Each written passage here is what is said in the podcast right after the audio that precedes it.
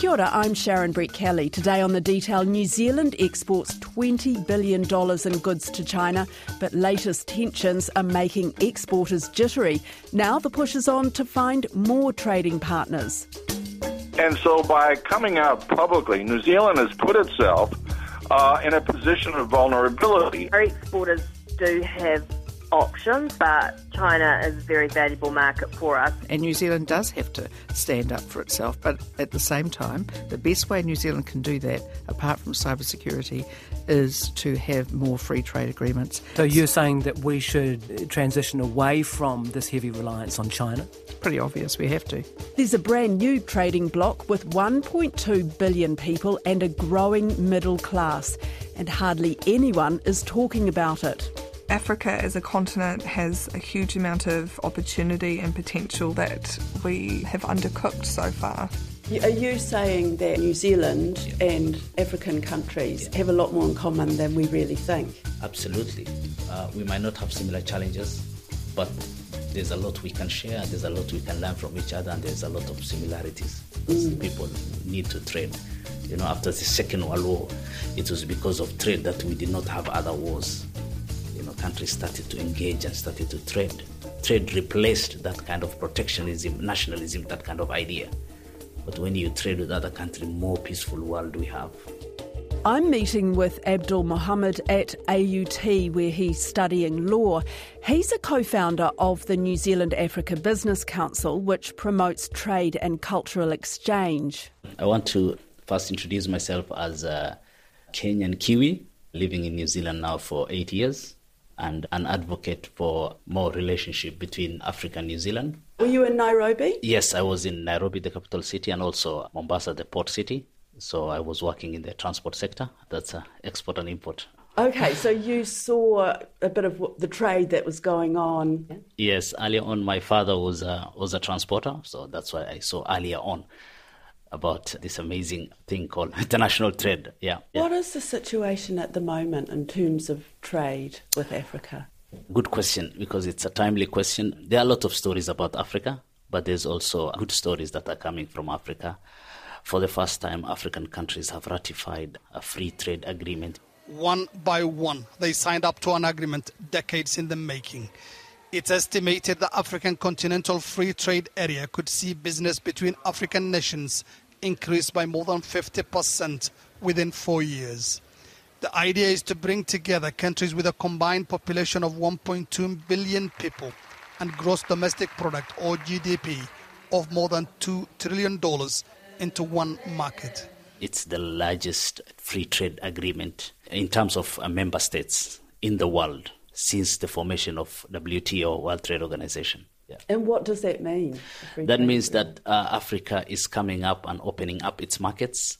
For New Zealand and other countries, it means that there is an opportunity for New Zealand companies and organizations to work in Africa, to market their products in Africa, to engage in trade in Africa.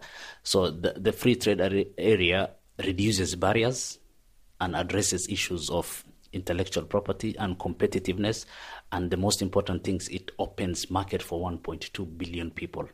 That free trade agreement is yeah. within the African nations. Yes. So, for example, for New Zealand, yeah. does that mean that they can get their product to a port yeah. and then it's easier to get it across to other countries? Absolutely. That's one of them. Uh, the, the most important thing is that the there's no barrier within uh, African countries. That means, as you say, free movement of goods and people within Africa. That means there's a market of 1.2 billion people. So, for New Zealand companies, there are many ways that they can, uh, apart from market, there is manufacturing sector and expertise. So, if you have that kind of market, 1.2 billion, New Zealand can export its, expertise and invest in manufacturing of products and, and services to that market. So, there's one second opportunity there. Last year, we exported just $1.5 billion of goods to Africa and imported 236 million from the continent. Dairy is among our biggest exports, while phosphate, vehicles, and cocoa are among the goods we buy from there. But a recent report by Sense Partners points to Africa as a region we really need to work on for trade agreements. It rates Switzerland, Norway, Morocco, Israel, and Turkey as the five most promising potential free trade partners to be pursued in a list of 22 with select targets in Africa, Central and South America. So, why aren't we exporting more to the continent? Is it the constant flow of bad news? These are scenes that have become all too common in Nigeria. These parents are victims in a kidnapping crisis. The king of South Africa's Zulu nation says the current wave of violence and looting has brought shame on the entire country. Gunfire in Mogadishu is not exactly unusual, but this is an exceptionally fragile and dangerous moment for Somalia. South Sudan at the moment is going through uh, one of its worst forms of insecurity in decades.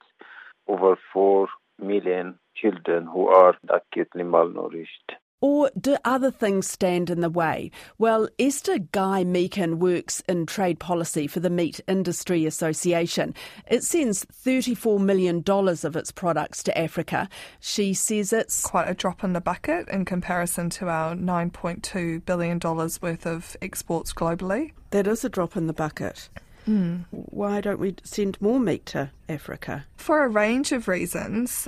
We export to 110 different countries around the world, and we have uh, very deep and long standing customer relationships um, across the globe. African nations are part of that matrix. But it is a more difficult part of the world to export to, and that's for a variety of reasons. There are a range of tricky import requirements in many of those countries.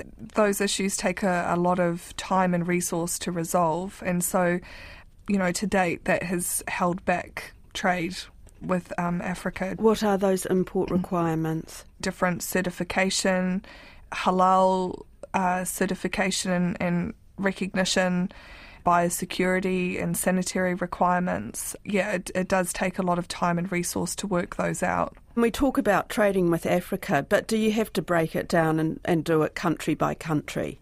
Yes, of course. Each country varies significantly in terms of their culture, some of their cuisine, uh, their demographics, their wealth. It is more helpful to, to look at different countries rather than Africa as a whole. There is a recent report out by Sense Partners which mm. talked mm-hmm. about this need to diversify, and it highlighted Morocco as one of the top countries that we should be, I guess, expanding our trade with. Is meat already being sent to Morocco? According to our statistics, in 2020 we exported just over $5 million worth of product to Morocco. So, um, again, quite a small market. But if you're looking at sort of the, the natural indicators for opportunity, um, I suppose Morocco does have, um, uh, you know, many of those. It's a natural protein consumer. Consumers there do enjoy both beef and lamb. It's also a halal market, and I think our sector is very well placed to take advantage of, of halal. Around um, 43% of our exports are certified halal. Egypt is our largest export destination on the African continent. But again, you know, there there are challenges that we continue to work through with our um, MPI colleagues. So, is it a case, despite the fact that it's, you know, got this huge population, a growing middle class, is it just a case that it's too hard and there are other places in the world that are easier to trade with? It's not only the, the ease of trade, but it's also the prices that different markets are willing to pay. And it's also that sort of depth of, of relationship that I mentioned earlier and building customer relationships does take a lot of time, and I guess Africa's not been a focus in the same way that the Asia Pacific has, or even the Middle East, or Europe, or the US. So, is it a case of you don't need to, or is it an area that you are going to try and build on? It's definitely on our sights. Africa as a continent has a huge amount of opportunity and potential for our sector. Africa generally are already consumers of animal protein. They're big beef and lamb consumers. They have a growing middle class that is looking um, for safe, nutritious, and, and quality red meat products. And they also have a number of halal markets within Africa. Um, it's definitely on our horizon. And because market diversification is such a cornerstone of our sector's strategy, we will always be an advocate for more options um, more options for our companies to take advantage of, um, and more options so that you know we have the opportunity to move product around the world when issues do arise, like COVID. Is it a matter of pushing for more free trade agreements with African nations? That's certainly part of it. Our sector has really benefited from the network of FTAs our government, while successive governments have negotiated over the years. New Zealand has no preferential access to about 40% of the world economy. That report that Sense Partners published was very useful because it not only highlighted different markets as opportunities that perhaps we wouldn't traditionally have thought of, but it's also provoked a conversation about how we approach the, the next phase of, of New Zealand's trade policy. And I think with countries like those in Africa, we may need to be more creative in our approach to establishing those trade relationships because reducing tariffs is only one part of it um, non tariff barriers or these complex regulations that we were talking about earlier is certainly a significant part of um, how we access markets. We really need to be focusing on reducing those non tariff barriers or those complex regulations that make it very costly or difficult for companies to access. But says the thinking and preparation should be going on now, although it cautions it's a hard road finding the perfect free trade partner.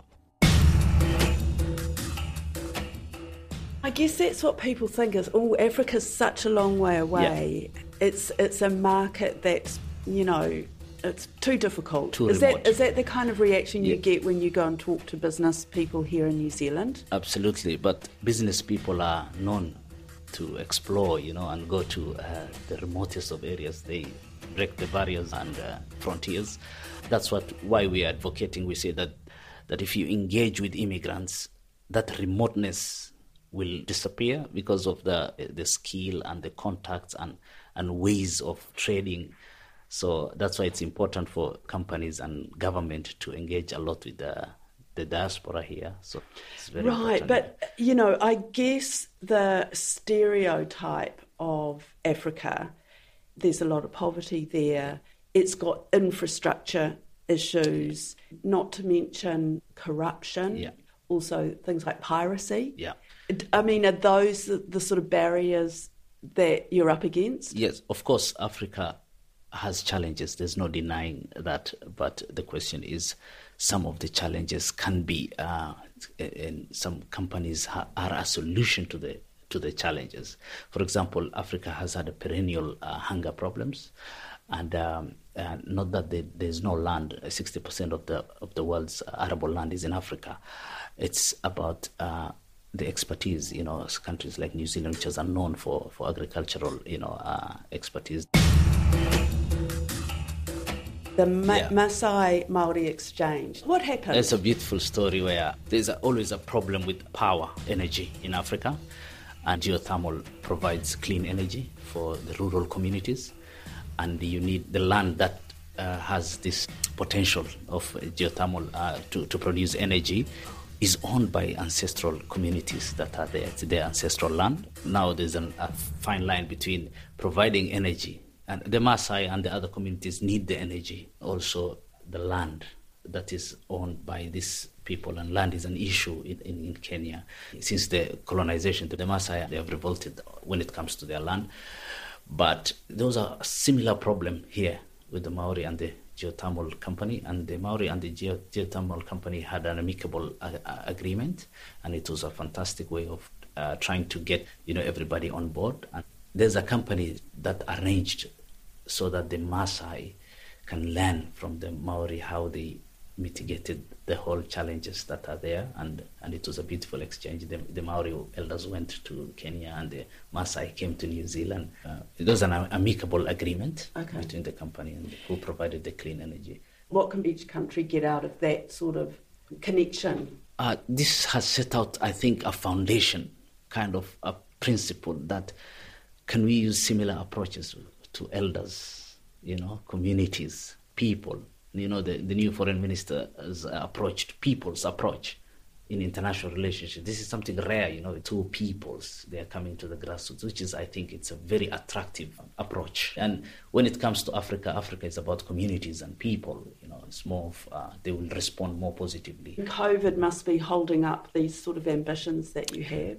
Yeah, absolutely. And also, the free trade agreement uh, was ratified in, in the Kigali Declaration in 2018 and was supposed to be implemented in 2019. But due to COVID, now it, imp- it was impl- implemented in January 2021. So it's yeah. very new. It's very, very new. So it's it's the right time where we should position ourselves, get a piece of the pie. The agreement commits countries to removing tariffs on 90% of goods and lifting all barriers to trade within the continent. Eventually, the free movement of people and even a single currency could become part of the free trade area. That kind of agreement will go a long way towards regional integration within Africa. Um, it will go towards harmonisation of rules, cooperation between those African nations, and it does build business confidence. And so I do think that agreement is a is a really positive uh, step forward, and that's certainly something that we do watch and will go a long way towards building some of that business confidence. Making progress on trade is, is a very long term strategy. It takes um, a long time, it takes resilience, um, persistence, and it does take a lot of resource. When I talk about creative solutions, part of that is also ensuring that we really understand the market and that we understand it uh, not only in terms of the sort of commercial dynamics of that market, but the cultural dynamics of that market, um, and to to really understand that side of it, we do need to um, invest in in representation there mm. and and understanding on from our officials' perspective so that they can more effectively negotiate with, with their partners. It's time for New Zealand immigrants and and people from refugee backgrounds to put something on the table, you know, uh, to say that we can provide this uh, to New Zealand. I mean, rightly so. Why not? It's time for kind of a payback, you know. So we, we need policymakers and government to start to talk to the diaspora community. They are ready. They want to say they want to be good ambassadors for New Zealand.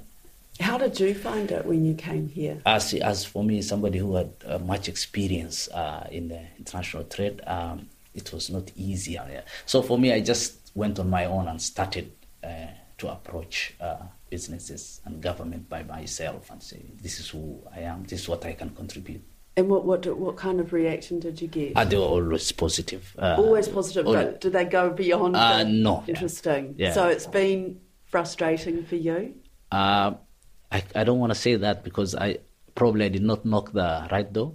Okay. Yeah. So yeah. yeah, I'm a I'm a trader, so I'm a diplomat. You know, my language is. Uh, so you you're willing to persevere because I mean yeah. you've been here ten years. Yeah. And what yeah. what success personally have you had? By establishing the the platform and getting to know a lot of people, both from private and government sector.